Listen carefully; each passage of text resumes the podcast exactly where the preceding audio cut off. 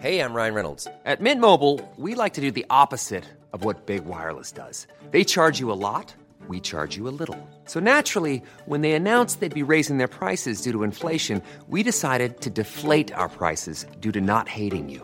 That's right. We're cutting the price of Mint Unlimited from $30 a month to just $15 a month. Give it a try at mintmobile.com slash switch. $45 upfront for three months plus taxes and fees. Promo rate for new customers for limited time. Unlimited more than 40 gigabytes per month. Slows. Full terms at mintmobile.com. Hi, you're about to get smarter in just a few minutes with Curiosity Daily from Discovery. Time flies when you're learning super cool stuff.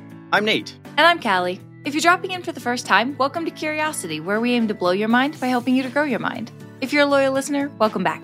Today, you'll learn about how new moms see faces in inanimate objects, why some people think cilantro tastes like soap, and the problem solving prowess of vocal birds. Without further ado, let's satisfy some curiosity. Have you ever glanced over at an object? I mean, let's say like a, a watermelon or something like that, and you suddenly see a face in it? Uh, is is it like a haunted watermelon? okay, no, but I mean, that would make a great band name. Um, like maybe there are a couple of spots on it that look like eyes and a line underneath it that looks like a cute little watermelon smile. It's it's not a face, it just looks like a face. Okay, yeah, yeah, yeah, of course. Uh, Faces are kind of all over the place. You know, you see them in electrical outlets, or you know, a house with cute little window eyes and a door for a mouth, or Uh-huh. you know, you see the Virgin Mary on your grilled cheese sandwich.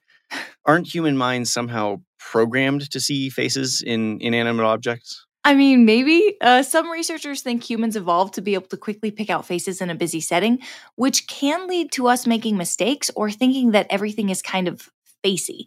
But there's actually a phenomenon called pareidolia where people think they see some kind of significant image in an otherwise random pattern. Hmm, so the haunted watermelon. exactly. There are a million stories of pareidolia, everything from the image of Jesus in a tree stump to the man on the moon. Just about every image that comes back from the Mars rover looks like a person's face or or some kind of human-made object. It really does. It's it's like there's a Where's Waldo of human images across the whole solar system. But pareidolia isn't just a visual phenomenon. You can also hear things. like when you hear a noise in the house and you think that obviously a monster has taken up residence in your attic and you're all doomed to be haunted for eternity. Yeah. That's oddly specific, but but yeah. Okay, so one famous example is how people heard the phrase Paul is dead when they played the Beatles song Strawberry Fields Forever backwards. Oh, yeah. Also, who thought to play that song backwards anyway? Yeah, I've got no idea. Um, that's a question for another episode. Because researchers have just released a new study with some surprising connections between pareidolia and new moms. As if new moms don't already have enough on their plates. I know, right?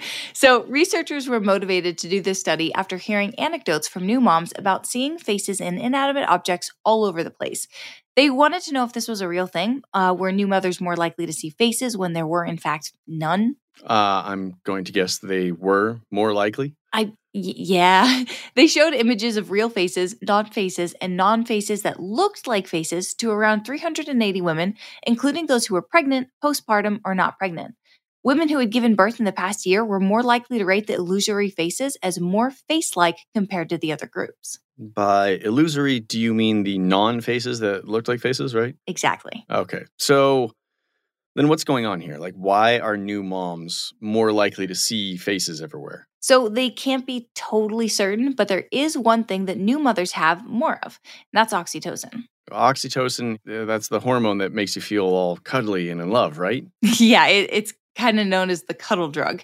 It's a hormone that reduces stress, puts you in a good mood, and when moms give birth, a rush of it is thought to make the mom instantly bond with her baby. So, how would that make you see faces? The thinking is that it would also make you more susceptible to seeing faces everywhere. It's possible that heightened oxytocin leads to a broader, bolder sense of empathy, which could lead to humanizing things that just I mean, aren't humans. But the researchers only found the connection. They didn't actually measure the levels of oxytocin in the participants. Well, that sounds like cause for more research. And personally, mm, I think I would make a great participant. Like, like I think I can see a face right now. Nate, that that's your reflection. Oh, Well, I I still think I'd be good for it. Yeah, you'd, you'd be great, buddy. In this world, there are two types of people those who like cilantro and those who think it is a vile weed not fit for human consumption. okay, so what you're saying is there's people who think it tastes like poison and people who are wrong. But I actually, you know what? I I kind of feel this because in my family we make uh, two bowls of guacamole at family get-togethers. One of them has cilantro in it, and it's a much smaller bowl. And then there's the bowl for everyone else that has no cilantro in it because we can't stand it. Well, you and your family are not alone because it turns out that anywhere between 4 and 13% of people across the globe think cilantro tastes, well, like soap.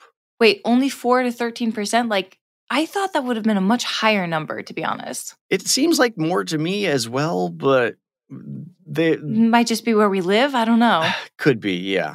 However, another way to look at this, of course, is that tastes are subjective and we all have our own opinions and our own likes and dislikes. Sure, but I'm not budging on this one. I can't stand cilantro. Yeah, I'm with you. The Thing is, the fact that this rather small percentage of people describe the flavor in the same way, saying it's soapy, made researchers think "Hmm, there might be something going on here. Yeah, no, that's actually true. So sometimes I describe it as poison, but it does have like that soapy sort of flavor to it.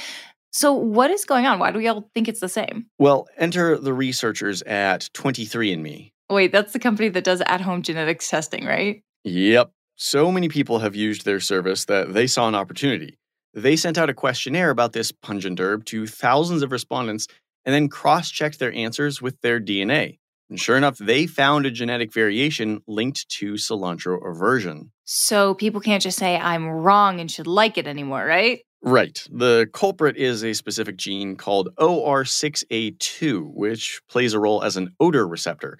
And cilantro has a super distinct aroma and a unique bitterness that seems to affect this particular receptor. Huh. So if it's genetic, then people can pass down their hatred of cilantro to their kids? That is an interesting part of this story, and so the short answer is yes. The longer answer is that they found a pretty huge difference in cilantro resistance among different populations. Around 13% of Europeans said cilantro tastes like soap, but only 8% of East Asians and about 4% of South Asians had the same reaction. Okay, and cilantro is a pretty big part of their cuisine. Yeah, so it would make sense that they are genetically more predisposed to not hating it. I mean, that makes sense. You'd probably have a lot more uh, family get togethers with the small bowl of cilantro and the bigger bowl without it.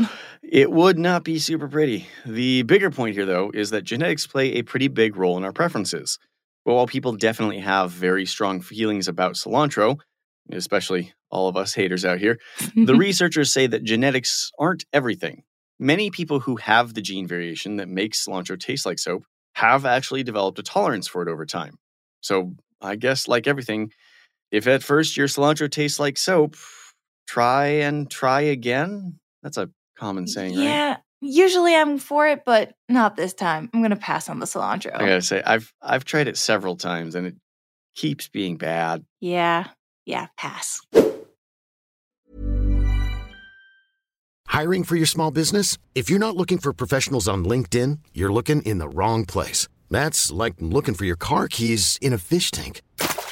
LinkedIn helps you hire professionals you can't find anywhere else, even those who aren't actively searching for a new job but might be open to the perfect role. In a given month, over 70% of LinkedIn users don't even visit other leading job sites. So start looking in the right place. With LinkedIn, you can hire professionals like a professional. Post your free job on linkedin.com slash achieve today. We've done stories in the past about the intelligence of birds. Sure, like how some scientists think crows might be as intelligent as a seven year old human. It's crazy. Exactly. And when we think about smart birds, we often think about, like you said, crows or parrots. The more vocal the bird, the smarter we imagine it, right? Well, I mean, well, yeah, isn't that true? I, I mean, I would think it would take a lot of smarts to be able to vocalize with some complexity. Sure, but there's a problem. When studies try to find a link between vocal learning and general intelligence, they found a little bit of conflicting evidence.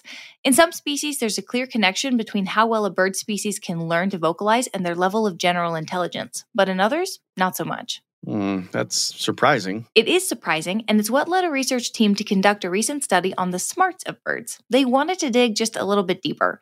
Maybe there's no concrete link between the ability to vocalize and general intelligence, but what about more specific intelligence? What do you mean? Okay, um, maybe a better way to put it is to say that they wanted to test for different cognitive abilities.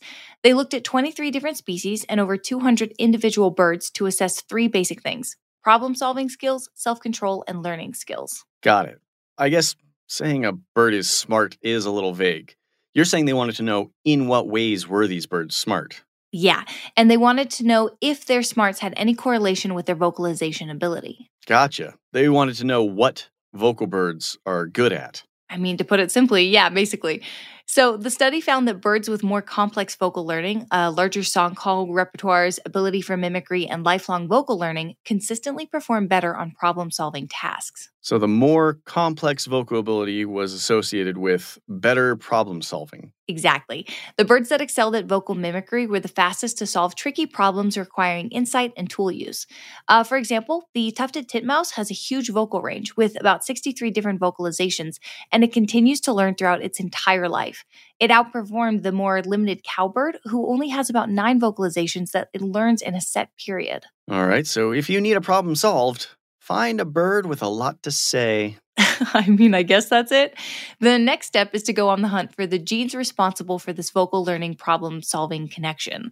Researchers say a discovery like this could offer up some tantalizing insights into the evolution of language and cognition in humans as well. I uh, don't mean to toot my own horn, but I have very complex vocalizations.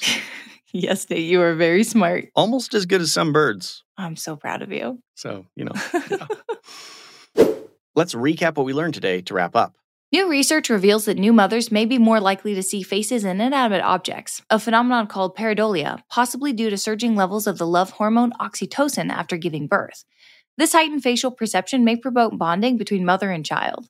Cilantro's soap like taste isn't imaginary for some folks, it's genetic. A receptor gene makes the herb taste like Palmolive to about 13% of people. But cilantrophiles can still hope to convert the haters with persistence. A comprehensive study of over 200 birds from 23 species found that species with more complex vocal learning abilities also perform better on problem solving tasks, demonstrating a link between vocal mimicry and advanced cognition in birds. Bird brain isn't much of a put down anymore. Curiosity Daily is produced by Wheelhouse DNA for Discovery. You can follow our show wherever you get your podcasts, and we would love it if you could take a second to leave us a five star review on Apple Podcasts.